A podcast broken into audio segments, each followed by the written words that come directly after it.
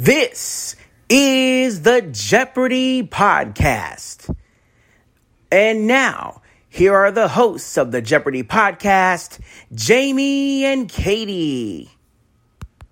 Hello, everyone, and welcome to Thursday evening. I almost forgot what day of the week it was. Aren't you proud?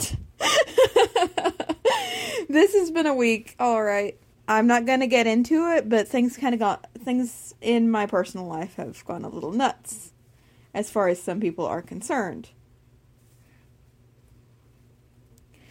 But yeah, it, some total of which means I almost forgot what day of the week it was. But anyway, this is the Jeopardy Chronicles. I'm the evil chocolate cookie, and we have things to do. Namely, discussing today's game.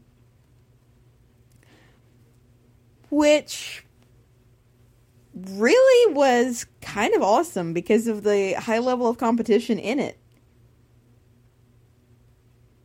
The scores may not have suggested high level competition, but let me tell you, it was there. So before we get into our game, let's meet our players. We have David, James, and Deandra. What is it? I'm not even trying to be rude here, but what is it with all the Canadians ending up in Champions Wild Card? Like that's three in just the past few weeks. And we had Vince yesterday and Deandra today. It's just and then of course Juveria being from Canada, uh, the person who won the last group. What is it with all the Canadians? Eh, can't say too much. I love Canadians. At least the ones I've met. They're they're all awesome.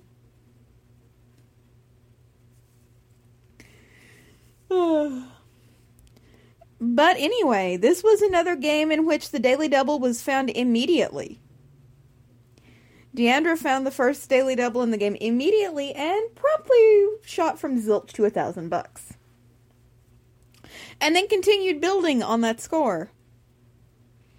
Although James and David did not make it easy. They they stayed within sight the entire game. Like everybody kind of bunched together. For a few minutes, it looked like it might be a take off and run with it kind of game, but it definitely wasn't. All three of our players were in fine form today, and it was awesome.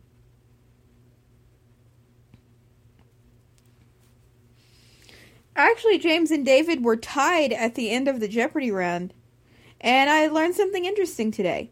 In the case of being tied at the end of the Jeopardy round, the person who gave the last correct response gets to go first in Double Jeopardy. Ken mentioned that James gave the last correct response. That broke the tie, so he got to go first. I did not know that. After all these years of watching the show, I did not know that. So that is your little Jeopardy factoid for the day.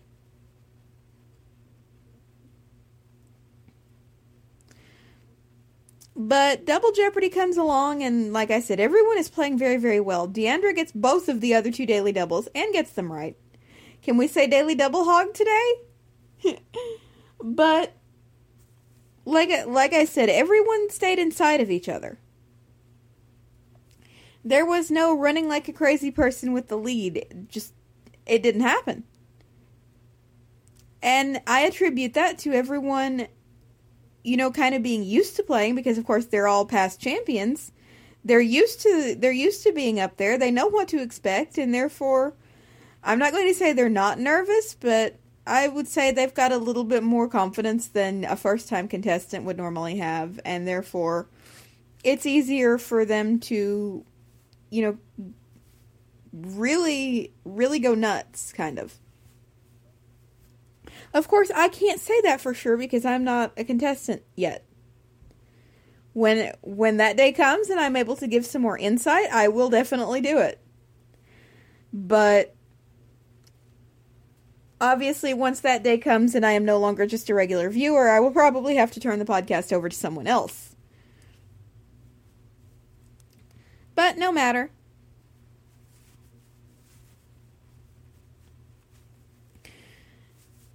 We're not there yet. So Final Jeopardy comes along, and it's really anybody's game. Anything could happen at this point. But here's what did happen nobody got it right. Like nobody, nobody. And James and David lost all their money because they bet everything.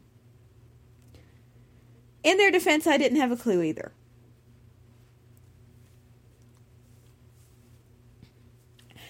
Honestly, I was thinking the Statue of Liberty to the question. I don't remember what the question was, but it was some it was something about landmarks.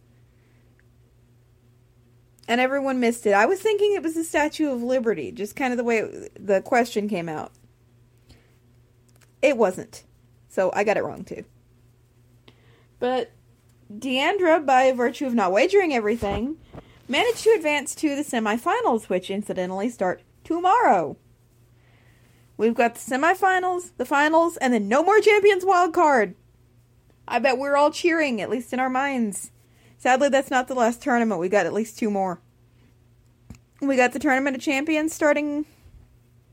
I think it's next week, actually. And then the invitational thing for Masters, I think, is coming up too. So that's an overview of the tournament tedium we can expect over the next little bit. Like, I'm not saying the individual games won't be exciting, I'm saying I'm sick of tournaments. As I think is everyone else, including Ken.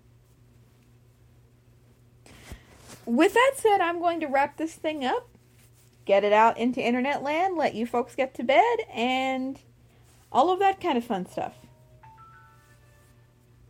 So, good night Thank you for tuning in. And as Alex would say, so long, everybody. This is Jamie T speaking for the Jeopardy podcast, an Evil Chocolate Cookie production.